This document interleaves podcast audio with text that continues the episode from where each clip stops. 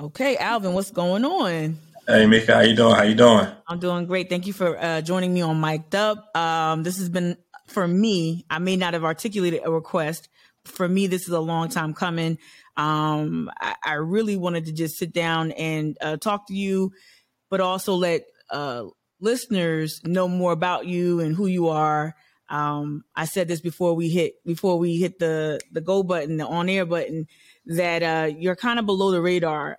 Um, mm-hmm. At least that's how I see it from my perspective. But people who know you know who you are. But so just introduce yourself to the listening public.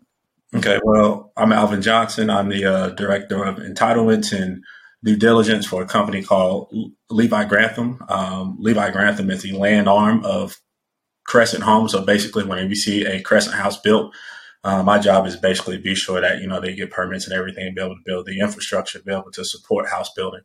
Um, but prior to that, um, I was a project manager at AECOM, uh, where I worked on the uh, City of Charleston stormwater standards, um, and also helped, I guess, um, usher in their um, stormwater um, program. Right, so that was approximately a two billion dollar program, you know, to kind of sort of address all the uh, flooding and infrastructure needs for the City of Charleston.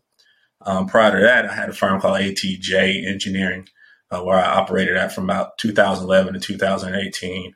Um, I was fortunate enough to work on some um, large scale projects um, here in Charleston, uh, most notably uh, the expansion of the Charleston Airport from about 2012 to 2015. And um, prior to that, uh, I was with a firm called Thomas and Hutton, uh, basically working on the other side of what I do now. And you know, that's that's kind of I guess how I met some of the folks that I was able to meet to get into some of the spaces and doors that I've been able to you know, um, operate in. So, um, and of course, I'm a 2003 Citadel graduate, and uh, we can talk about that. Are you saying that it made you even made you even want to be more, I guess, uh, expressive culturally, or make sure you you maintain your your identity as a black man? Yeah, certainly, certainly. Um, I mean, because of at the end of the day, you know, you kind of realize that it doesn't matter how hard you try, or you know, whether you do everything the like right way um, you'll you'll only get to a certain level of acceptance, if that makes any sense.